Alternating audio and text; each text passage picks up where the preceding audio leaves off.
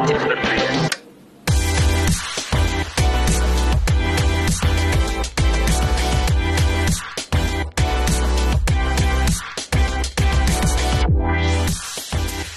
of the Creative, the radio promotions podcast from the creative team at Ultimate Media. We come up with ideas so you don't have to. That is a public service we provide at Ultimate Media. These are world class ideas, guys. Justin, world class ideas we throw out there. World class, and some of us get paid world class salaries as well. World class salaries, which is a great way to segue into Ricci now. Ricci, you guys need to just let it go, man. Please. you're, you're, if you listen How to, can we? you see what this is in the podcasting game is it's enticement because obviously there's a running joke.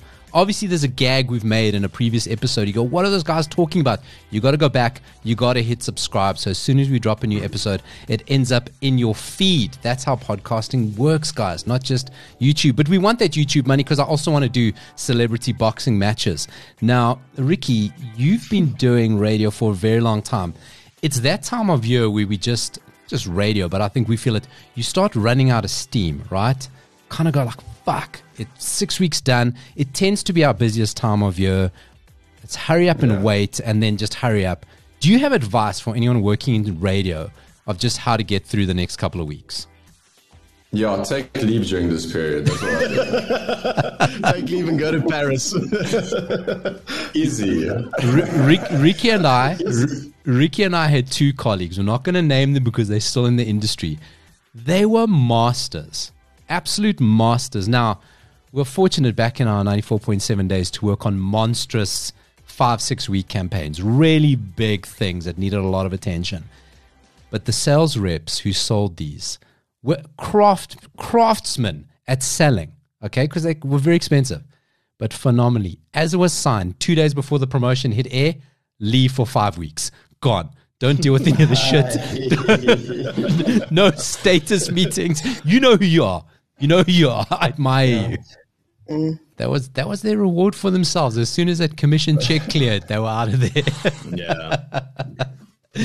so every week we um, pitch each other an idea. There's three options. You can either flight it, you can park it, which means it needs a little bit of work, or you just flush it straight down the toilet, which doesn't mean it's a bad idea. It just means one of us is having a bad day and feels like bitching out at the other one. In the hot seat this week is Ricci. He's always got a lot to say.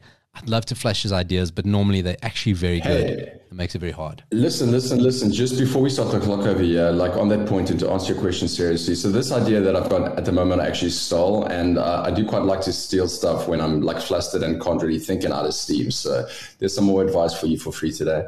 Um, okay, let's go. Okay. Well, you know what? It's actually it's actually I like to call it the Drake school of making radio promotions. Don't come up with your own shit. Just steal other people's stuff. Sample it. Sample it. okay. Here's the clock starting now. Ricci, over to you. Okay, so um, this Hamish and Andy, I mean, me and Paolo fangirl over them all the time. I, I, I try to like look for details of this campaign before this podcast, but I couldn't find some. Actually winging it and making it up. Um, so we're going to call it the 50,000 Rand cash drop. Uh, and the premise of the whole thing is actually to drop money somewhere in the city um, for people to win. So get a chopper, get an airplane, load up some cash money in a box and go and drop it at a physical location. Um, how I see it rolling out, talking about big station promotions, I think this could be one. So say four weeks, an entire month. Uh, throughout the week, we give out clues, but like very, very vague clues as to where this money is going to be dropped. We'll get callers on air every single day. Once they guess the location, that location will be their property, and they're the only person that's allowed to be stationed there on the Friday when we do this drop and win the cash. So hopefully, we'll have a nice um, variety of locations. Then on the Friday, we send the chopper out, we send the plane out, we film, have like a live feed on Instagram, on social media, whatever, watching this thing. Oaks will stand out. If the plane lands up with uh, in their location, they'll put their hands in the sky and hopefully that money will drop uh, close to them and they'll grab that.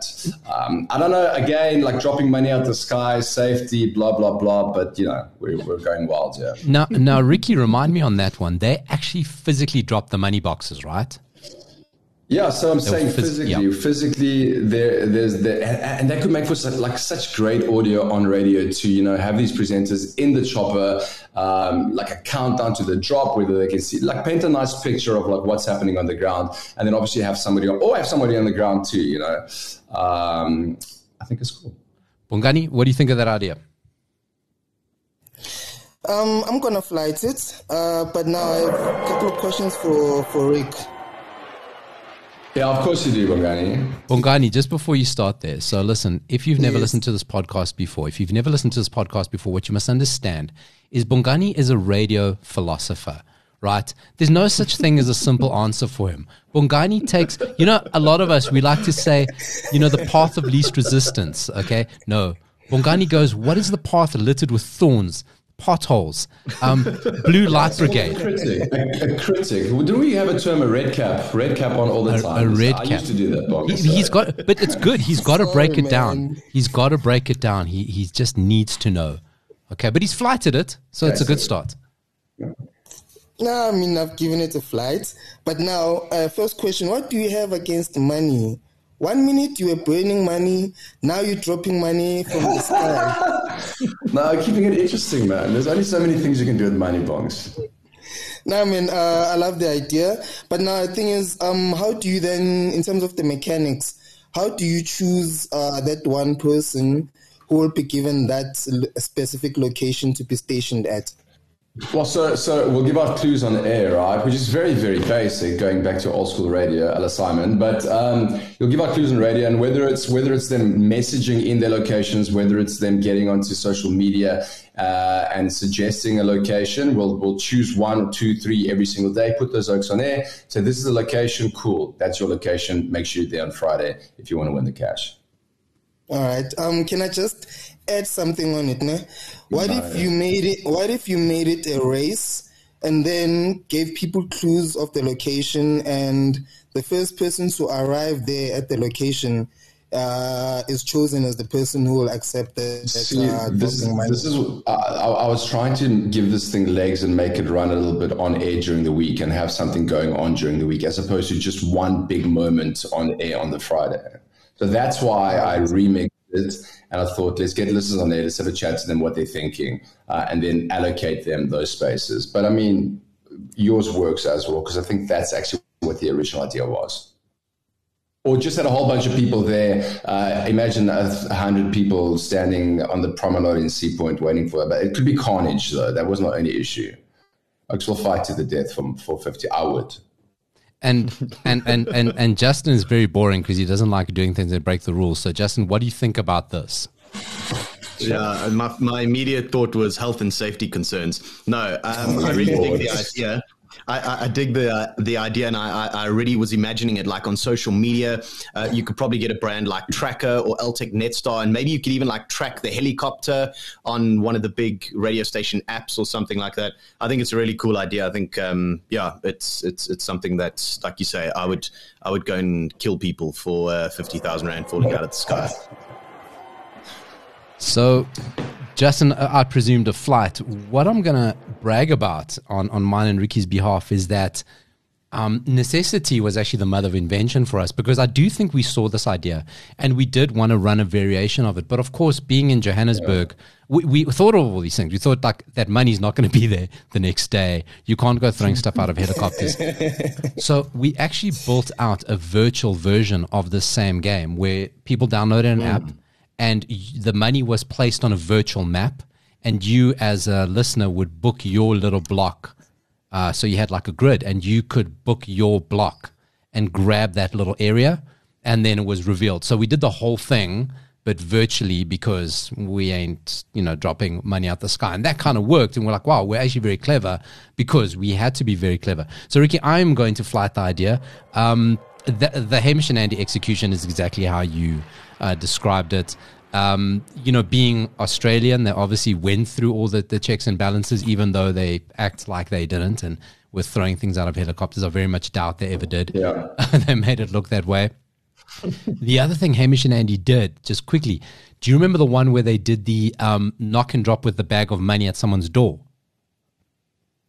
So I don't. they had a bag of money. sounds cool. They had a bag of money, and you as a listener, you got selected, randomly selected, you have the bag of money, and you go to someone's house and you ring their bell. If they don't answer that the doorbell in one minute, you get to keep the money. If they answer, you got to give the bag over to That's them. cool. That's, that's, that's cool. Yeah, yeah, that's cool. That doesn't work for South Africa with the electric fences and pit bulls. And, Ay, yeah. ay, ay, ay, ay. It's not quite That's working. snipers. Hey, but listen, we could put a bag of money inside a Checkers 60 for 60 bike or Uber Eats bike or Mr. D. Maybe, maybe there's something there. Um, anyway, great idea, Ricci. That is three flights. We're so generous these days. I feel, you know, so when we started the show, we had uh, Greg Aldridge hosting. We were mean. Oh, we are flashing and parking all over the place.